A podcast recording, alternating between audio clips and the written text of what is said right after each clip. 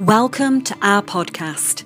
Here you'll find the latest ministry from our church. We hope it blesses you and gives you a fresh perspective.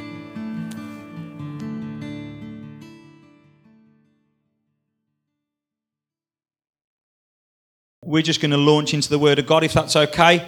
And uh, I'm going to read you a passage of Scripture uh, from Matthew 3 and it's going to come up on the uh, on the screen if you can read that. And uh, I'm just going to pray in a moment. I'm going to read this, and then we're going to we're just going to pray. It says this from Matthew three. It says, "In those days, John the Baptist came to the Judean wilderness and began preaching. His message was, Repent of your sins and turn to God, for the kingdom of heaven is near." The prophet Isaiah was speaking about John when he said, He is a voice shouting in the wilderness, Prepare the way for the Lord's coming, clear the road for him. John's clothes were woven from coarse camel hair, and he wore a leather belt around his waist. For food, he ate locusts and wild honey. Strange diet. People from Jerusalem and from all of Judea and all over the Jordan Valley went out to see and hear John. And when they confessed their sins, he baptized them in the Jordan River. But when he saw many Pharisees and Sadducees, who were the kind of religious leaders of the day, coming to watch him baptized, he denounced them, You brood of snakes. It's a bit harsh, isn't it? He exclaimed, Who warned you to flee God's coming wrath? Prove by the way you live that you have repented of your sins and turned to God. Don't just say to each other, We are safe, for we are descendants of Abraham. That means nothing. For I tell you, God can create children of Abraham from these very stones. Even now, the axe of God's judgment is poised, ready to sever the roots of the trees. Yes, every tree that does not produce good fruit will be chopped down and thrown into the fire. I'll baptize you with water, those who repent of their sins and turn to God. But someone is coming who is greater than I am, so much greater that I'm not even worthy to be his slave and carry his sandals. He will baptize you with the Holy Spirit and with fire. He's ready to separate the chaff from the wheat with his winnowing fork. Then he will clean up the threshing area, gathering the wheat into his barn, but burning the chaff with never ending fire. I want to speak a message just very quickly, just in the time that we've got left, called Prove It. Would you turn to your neighbour and say, Prove it? Turn to your other neighbour, your second choice. Say, Prove it. Prove it. I'm just going to pray if that's all right. Would you join me? Just as we pray over God's word this morning. Thank you, Lord, for your word. Thank you that it is alive, that it is a living word. And God, as we come around it just for the next few minutes, Lord, I just ask that you would help me to deliver it, Lord, in a way that would just illuminate it to your people. God, we don't want to walk out of this place the same way that we walked in. God, we want to be transformed by the power of Jesus. So help me, Lord, to deliver it in the precious name of Jesus. Amen. Amen. Amen. So we've got a very funny scene in front of us. We've got a scene where John the Baptist is baptizing people, doing what he does best, and many, lots of people have come to get baptized, to turn away from their, their life uh, uh, away from God and to, to turn towards God. And so John's baptizing them, and we see in the account here that there's lots of religious leaders, Sadducees and Pharisees that are kind of coming to watch what's going on. And, and John, on seeing them, turns to them and points at them in front of everyone and says, You brood of snakes. That's really harsh, isn't it? I mean, can you, can you imagine that conversation? Can you just, in your mind's eye, imagine if you were there on that morning and you heard somebody, a well respected religious person, John the Baptist, calling the religious leaders of the day, you brood of snakes. That wouldn't go down very well, would it? it's quite hilarious, really. And, and so he looks at them and he says, you, you can't just say with your mouth that you've repented and turned to God. You've got to prove it by the way that you live. It's no good just saying, oh, well, we're sons and daughters of Abraham. It's no good just saying that. That's, that isn't enough.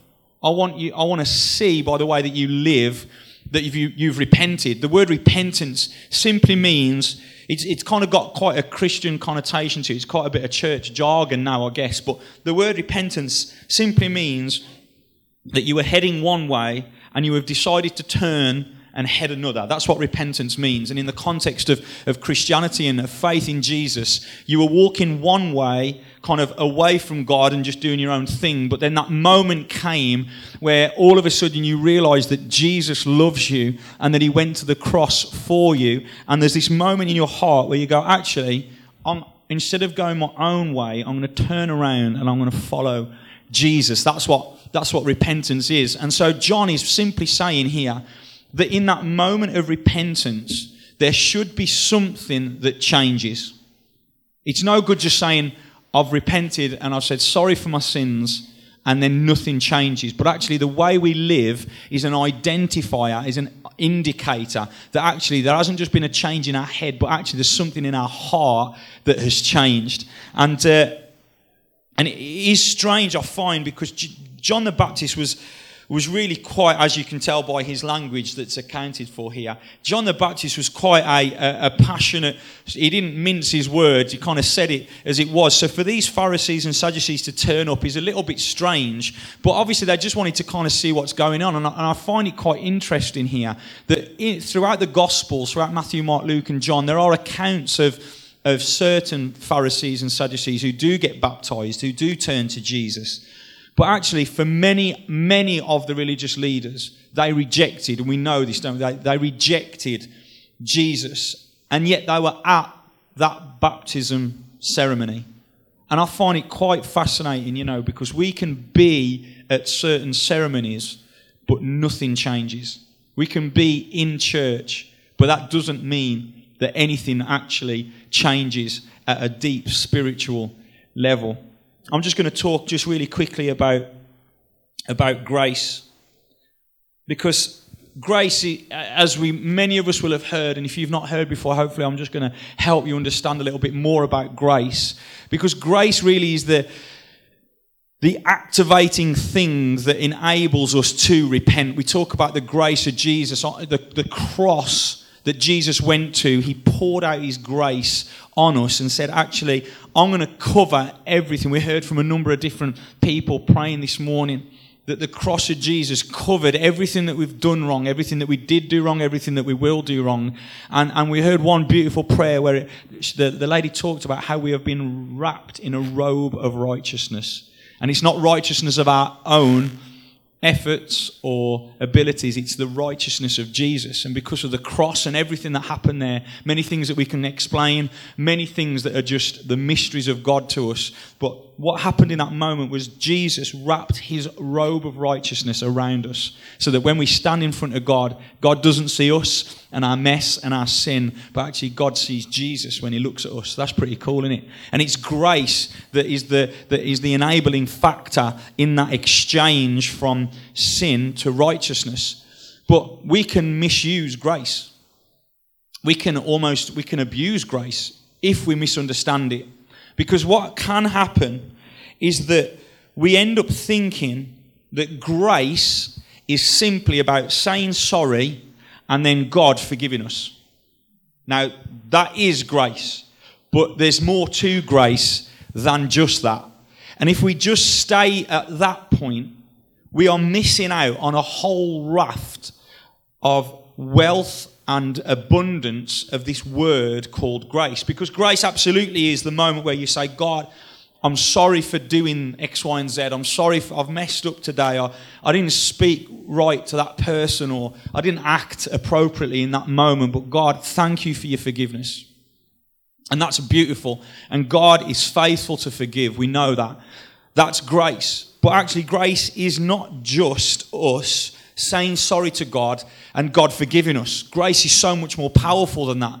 Because actually, what grace does, it doesn't just forgive us, but actually, grace empowers us to live differently. There's a quote here from a guy called John Piper, and it says this Grace is not just leniency when we have sinned, it is the enabling gift of God to not sin. Grace is power, not just pardon. That's incredible, isn't it? Grace is power, not just pardon. We can treat grace sometimes like the ambulance at the bottom of the cliff that is there to pick up the mess when we've kind of lived our own way and oh it's all right we've done our own thing and now we're in a bit of a mess. So god god's powerful enough to clean it up and he is and he does because he's gracious. But actually grace is not just the ambulance at the bottom of the cliff to pick up our mess. Grace is also the fence at the top of the cliff which stops us from falling over in the first place and so as we as we start to understand grace a little bit more, we recognize that actually grace is not just a get out of jail free card where we can live how we want to live and God's good enough to forgive us. But actually, grace is the power of God to enable us to live how He wants us to live.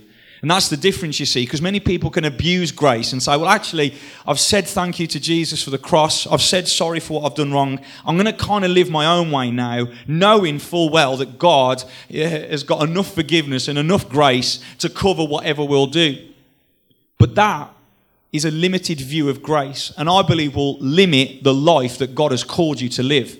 Whereas, if we accept grace and say, Thank you, God, for your abundant grace that has covered everything I've done, I don't just want forgiveness now, I want the power of God in me so that instead of just living my own way and getting away with it, actually, I've now got the power of God in me to live the way you want me to live. That's an incredible kind of grace, isn't it? Praise God for His, his grace, His abundant, abundant grace.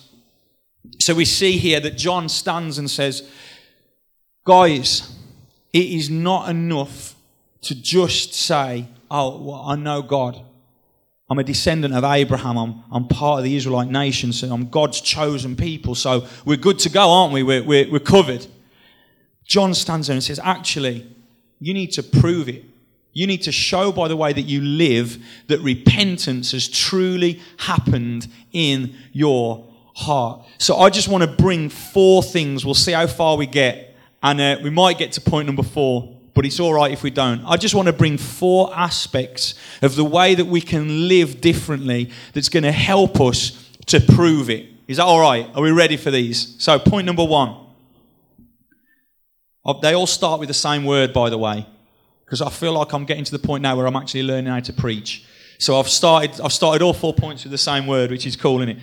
And uh, so the first one is this: we've got to live with open hands open hands. There's a scripture in, in Luke 3, and it says this The crowds asked, What should we do? John replied, If you have two shirts, give one to the poor. If you have food, share it with those who are hungry. Even corrupt tax collectors came to be baptized and asked, Teacher, what should we do? He replied, Collect no more taxes than the government requires what should we do? asked some soldiers.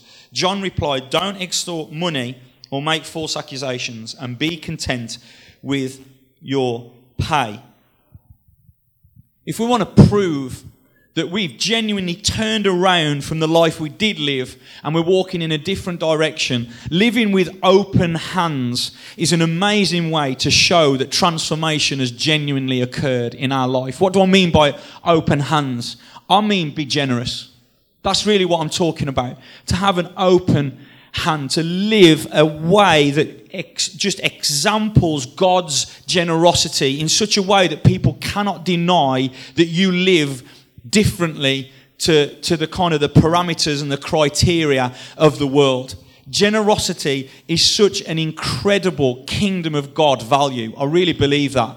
We know, don't we, even kind of outside of Christian circles, when there's an act of generosity, it just lifts the spirit, doesn't it? It gets everyone excited. It kind of it, it puts back people's faith in humanity, doesn't it? When there's when there's this uh, this offering of, of generosity in what, whatever way. But as as followers of Jesus, I really believe that a characteristic that we should all have is to have open hands.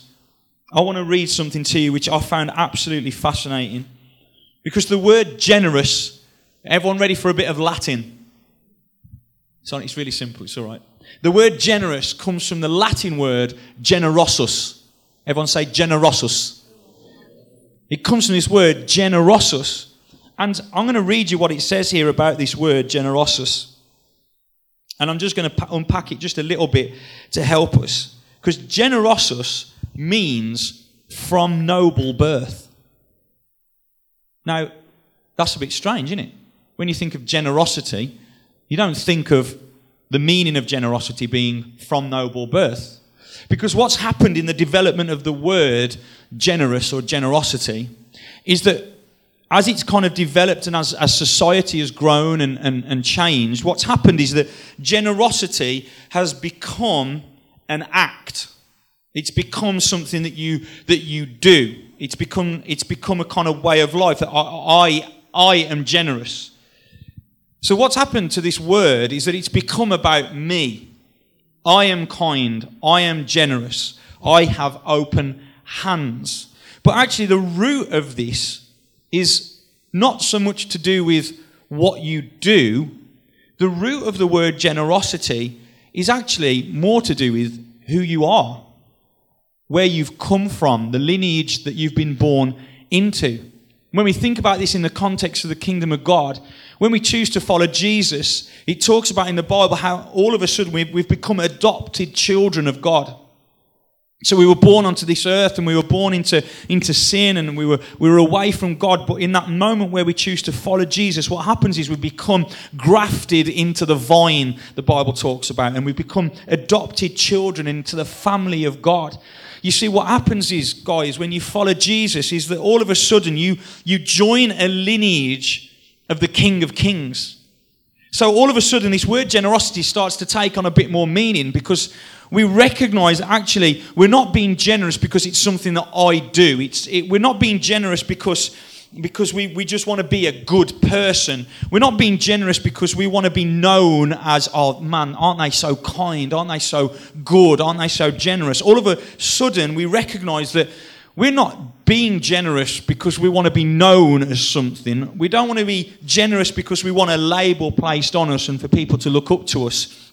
All of a sudden, we recognize that we, be, that we become generous because we've been grafted into the family tree of a God who was so generous that he gave his one and only Son onto this earth to, to, so that he would go to a cross to, to sort everything out and to put us back into relationship with God.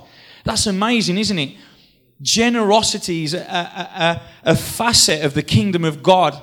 Is a characteristic of the kingdom of God. So when we are being generous as followers of Jesus, we are exempling the fact that we come from noble birth. That we, we are living lives that show our world how generous our God is. We've got to live with open hands. And I believe that as we do that, as we, as we give of our finances, as we give of our time to people, as we, as we give of our whole life, as we hold nothing back, I believe that people will start to see something different in us compared to those that don't know Jesus. Because generosity is uh, an attribute of somebody that comes from noble birth. You come from noble birth this morning. If you know Jesus, you are part of the lineage of the King of Kings. So I want you to, to, to take this to heart, to live with open hands. Proverbs 11, verse 24 says this The world of the generous gets larger and larger. I want us to live big lives. Anyone want to live a big life? I want to live big. I don't want to live limited. I don't want to live trapped. I don't want to live with a ceiling on my life. And the Word of God's pretty clear here that if we want to live big, we've got to have generosity running through our every moment. Because what will happen, the biggest hindrance in our society from living with open hands is the, is the lie that we get fed that we have to build our own little kingdom that we have to we have to get the house, we have to get the cars, we have to do this, that, and the other, and and we come home from work and we shut the door and we shut the world out and we close the curtains and we're just building our own little kingdom, and that is the biggest killer of generosity. If we focus just on our own lives, it will hinder any opportunity that we have. Because if we're not looking out then we won't see where the need is. We won't see where the opportunity is to, to go and show God's generosity to, to our world. So I just want to encourage you this morning, church, to live big. God wants you to have a large territory. He wants your territory to grow larger and larger and larger. That doesn't mean that God wants to pump loads of money into your life. He might. The largeness of territory, I don't think, means that if you give loads, God will give loads back. We believe that that is what God does, but I think it's more than that. I think it's talking about a sphere of influence. That as we live with generosity, all of a sudden, our, uh, the, the people that we kind of sweep into our world, the, the, the people that kind of our arms reach out to, all of a sudden our arms get a little bit bigger and we start to connect with people that we never thought we would be able to connect with before. But because we're being generous, the doors of heaven are, are being unlocked and we're starting to, we're starting to incorporate this life into, into people and spheres of influence, into the business world and into our schools and hospitals and all these places that we know need Jesus. So I just encourage you to live big, to live with open hands. The second thing is this to live with open arms. Matthew 5 43 to 48 says this You've heard the law that says, Love your neighbor and hate your enemy. But I say, Love your enemies. Pray for those who persecute you. In that way, you will be acting as true children of your Father in heaven. For he gives his sunlight to both the evil and the good, and he sends rain on the just and the unjust alike. If you love only those who love you, what reward is there for that? Even corrupt tax collectors do that much. If you are kind only to your friends, how are you different from anyone else? Even pagans do that. But you are to be perfect, even as your Father in heaven is perfect. We've got to live with open, open arms. We've got to, I suppose, really, it's, it's talking about having an unconditional love for those that are around us. And I really think the area of, of forgiveness is something that can cripple us we know we only have to look at people that are carrying hurt from past stuff to see the effects of unforgiveness. We know in our own lives, don't we? When we hold on to stuff that maybe someone has said over us, maybe someone has done something to us, we know, don't we, that when we hold on to that, who's the person that it affects the most? It's not them, it's us. Unforgiveness and bitterness will rot our spirits. And I really believe that when we start to, when we allow the forgiveness of God to flow in us and through us and out of us to those around us that have hurt us, I really believe that that is one of the biggest ways that people will understand the unconditional love of God. There's a powerful scripture that says, whilst we were still sinners, Christ came and died. So even, even in our mess, even though we were hurting God by doing things our own way, the love of God was so powerful that it overcame that gap. And Jesus said, um, It's time. God said, Jesus, it's time. And He sent His Son to earth because He loved us unconditionally. And He wanted us to be in a place of relationship back with the Father again. So when we forgive, once again, we are we are showing people a kingdom a kingdom characteristic. This kingdom characteristic of forgiveness when it doesn't make any sense. What, why should i? They don't deserve forgiveness. But the bible says that we didn't either. And yet christ still came and so when we start to forgive people that don't deserve our forgiveness they're experiencing the kingdom of god how powerful is that not only do they experience the power the power and the kingdom of god but we experience release from that potential of bitterness, that root of unforgiveness to take hold and to rot our spirits. It's a powerful, powerful thing. Forgiveness is so incredible. The woman caught in adultery is, is a perfect example of this. In the Gospels, Jesus comes to this kind of melee that's happening, and there's a woman that got caught in the act of adultery and, and such a mess. And, and she's there in the middle of this circle of the religious leaders, and they're, they're all shouting for her to be killed. And the law of Moses said that someone caught in adultery, it's, it's, it's death, it's death by stoning. And so the religious leaders say, Jesus, what should we, what should we do with this woman? She's been caught in adultery. And the law of Moses says that we should stone her, doesn't it? And Jesus turns around and says, Yeah, yeah, yeah, yeah, you're right. It does say that. So, what I want you to do, if any of you have never done anything wrong, Jesus says, if, if, there's, if there's someone here without any sin, then they're the ones that can throw the first stone. And of course, in that moment, the people realize, oh, actually, I have done something wrong. And so each one, it says, starts to walk away. And it's just left with this woman in the midst of her mess up and Jesus. And he looks at her and he says, Where are, where are all the people that were just judging you? And she says, Well, they've, they've, they've kind of gone. And he says, Well, I, I don't condemn you either. And he says, Get up, sin no more. And there's this moment where we realize that actually the love of God empowers people to go and live differently. And so when we start to, to live out this unconditional love for people, it builds a foundation in their life that enables them to live differently. Because the world will say, in order to, to get love, you need to kind of work for it a little bit. You need to do some stuff that's going to earn you the right to be loved. But Jesus says, actually, I'm going to already build a foundation of love. I'm going to let you know that I love you so that you can then go and do works. But the world will say that I've got to work to get love. But Jesus says, no, no, no, no, no, no. We work from a place of knowing that we are already loved.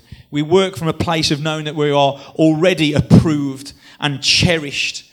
So that we haven't got to earn anything. We've got everything that we could ever earn anyway of the abundance of God's love for us. And, and when we live unconditionally, I believe that it sets people up for victory. It sets people up for success. When they, when they know that they are loved, even in the midst of their mess and their foul ups, I really believe that it sets a foundation in them and gives them a gives them an energy and a power to go and live life bigger.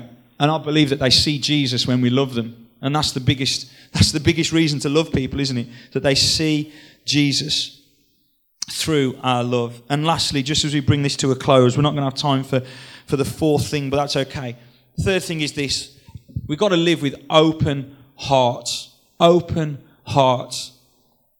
We've got to live in his will. Matthew 7:21 says, "Not everyone who calls out to me, Lord, Lord, will enter the kingdom of heaven. Only those who actually do the will of my Father in heaven will enter." We've got to live with open hearts. Matthew 5, 19 to 20. So if you ignore the least commandment and teach others to do the same, you will be called the least in the kingdom of heaven. But anyone who obeys God's laws and teaches them will be called great in the kingdom of heaven. So we're getting this thing here that we've got to, we've got to live out God's will. And the, the, the thing is, church, that when we start living the way that God wants us to live, we should look different. Because God's ways are not our ways. The way that God operates is not the way that the world would want us to operate. And so if we're following the will of God, if we are if we are being obedient to what God's asking us to do, we will by definition look different to those that don't know Jesus. I hear so many stories of people at work and they maybe it's their kind of leaving do and they've been at work for however many years and and at the end of the, the time, they finally got the courage, and maybe someone drops out that they go to church and they believe in Jesus. And, and colleagues turn to them, and I hear this so many times. Colleagues turn to them and say, Oh, I never realized you were a Christian, or I never realized you went to church. And, and that is, that's frightening because there should be something about us. There should be something about the way we live that is so different to the people in our world that they say, hold on a sec, what is it? What is it that, what is it that's different about you? What is it that you've got that, that I don't have? What, what is it that allows you to live in such a way? What, what, what is it that allows you to be so generous? Why are you so nice to people? Why do you, why do you forgive instantly? What, what is it about you that, that's so different? And yet, so often we hear of people that just say, Oh, I never even realized you were a Christian. And the thing is, we wrap it up in, oh, well, it shows that I've been really relevant. It shows that I've kind of, I've really connected with them and they don't think I'm a weirdo. It, it, it doesn't actually mean that. I believe actually it just, it, it's not relevance. That, that is impotence. That is ineffective Christianity. And we wrap it up in relevance, but it isn't because people should see, prove it by the way you live. People should see that we are different. We have been called and empowered to be ambassadors for his kingdom on earth. We have been called and charged with a different mandate, with a different mission. And then we wonder in these moments where we get an opportunity to speak the word of God over people and we get to preach the gospel as we call it. And maybe it's a conversation at work or in the, in the playground at school or whatever it might be. We, we have a moment where we get to say something about Jesus and we wonder we wonder why it doesn't land. We wonder why there isn't a moment where you can hear angels singing and, and all of a sudden they're on their knees and they're saying, What must I do to be saved? We wonder why. But the reality is, it's because our words are not backed up by anything. Because I really believe that actually the moment when we get to share Jesus verbally with somebody shouldn't be the first time that they've encountered Jesus. I really believe that the first time they've encountered Jesus is in that moment where we've gone up to the outcast at work that no one else likes and we kind of sit with them, have lunch, and chat to them. That's them encountering Jesus. So then, when you get the opportunity to speak Jesus to people, it isn't the first time that they've heard about this Jesus. It's actually just a, it's actually just a way of wrapping up the life that they've already seen. So our words and our explanation is, is simply just a, oh yeah, you've already seen the way I live. Let me tell you a little bit about why I live like that. Let me tell you about the Jesus that I've found that empowers me to live differently. We need to live with open hearts. We need to live different. We need to, we need to do the will of the Father. And what we say should be an explanation for the change that people have already seen in us. I'm just going to pray for us if that's okay. I, I just want to. My heart this morning, church, was really just to was just to leave you with something that, that God really has, has spoken to our church about and is continuing to speak to our church about. And prove it can be quite an inflammatory thing, can't it? Well, prove it. It can have a bit of attitude about it. And I hope that that's not come over like that this morning. But I really want us to go to our individual homes, our families, our workplaces, our world. I want us to make a difference for Jesus. Because that's what it's all about, isn't it? Because we can. The risk is that when we find Jesus as our Lord, as our Saviour, we can fall into the trap of thinking, oh, well, we're all right now. We're sorted. And then we shut down because we've, we've found the answer. But that's not the, that is not the church that Jesus died for.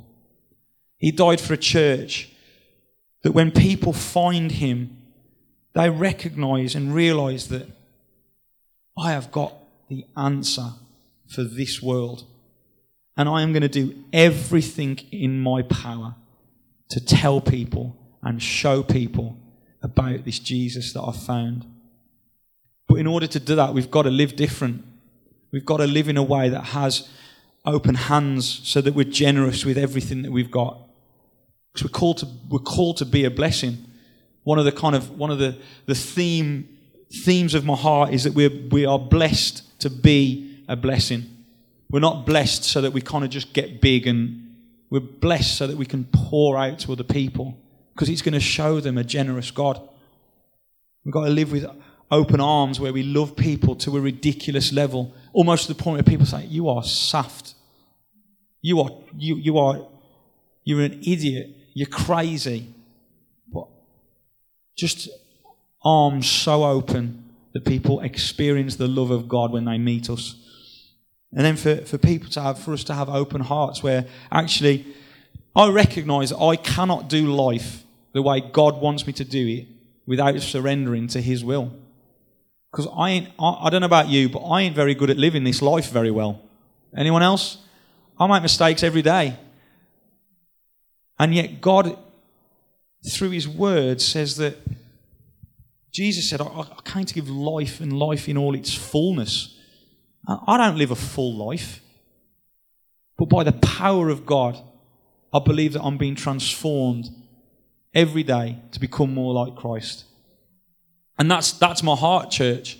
That each day we live in such a way that connects Jesus, who we found, to those that don't know him yet. We're a signpost that says, Come this way. Look who I've found.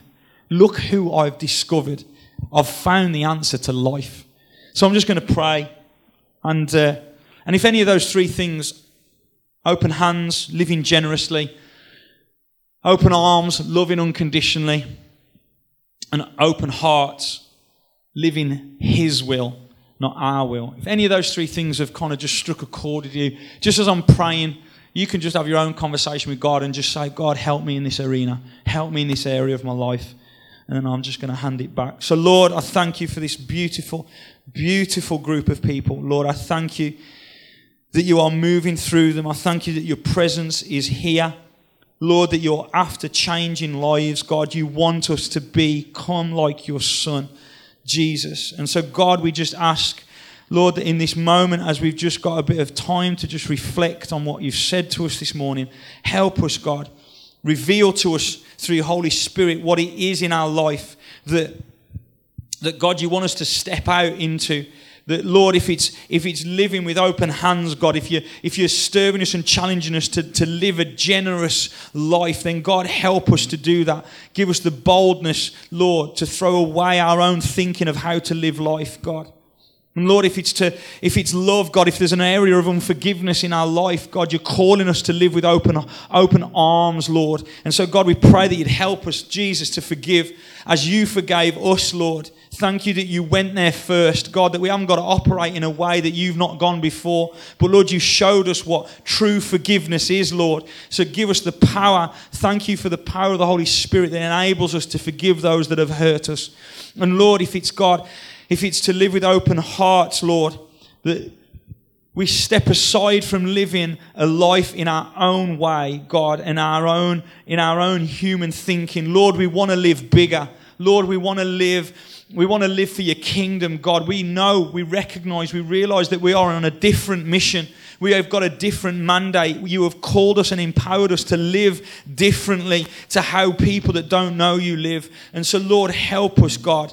Help us to be obedient to what you ask us to do, even when it seems silly, even when it goes against everything that we've been brought up to think. Lord, we pray for a, a passion and an obedient spirit over our lives as individuals and over this church. God, we want to prove it. We want to prove by the way that we live that we have turned and followed you. So help us by the power of your Holy Spirit and in the precious, precious name of Jesus. Amen.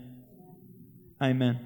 God bless you, church. Thank you for, for, for listening. Thank you for being attentive. And, uh, and as I said, please, would you just, would you just kind of, if you, if you just think about us, would you just pray for us as a church? We'd really appreciate that just over the next couple of months as we kind of do the baton passing at the end of January. And then our senior pastors are uh, going away for kind of extended sabbatical time, kind of at the start of April. So we're just giving them a big send off and we're just going to have a great time doing that. But we'd really appreciate your prayers because uh, we've, uh, we know that actually across our, especially across AOG, there's not many successful transitions. And, uh, and we want to we want to book the trend and we want to give glory to God. We don't want our church to, and His church to, to falter because of us. So would you cover us in prayer? That would be incredible. And uh, God bless you.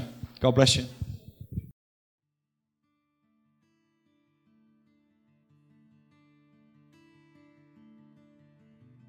Thank you for listening to our podcast. For more information and resources, please visit our website www www.newlifepentecostal.church. We do hope you'll listen again.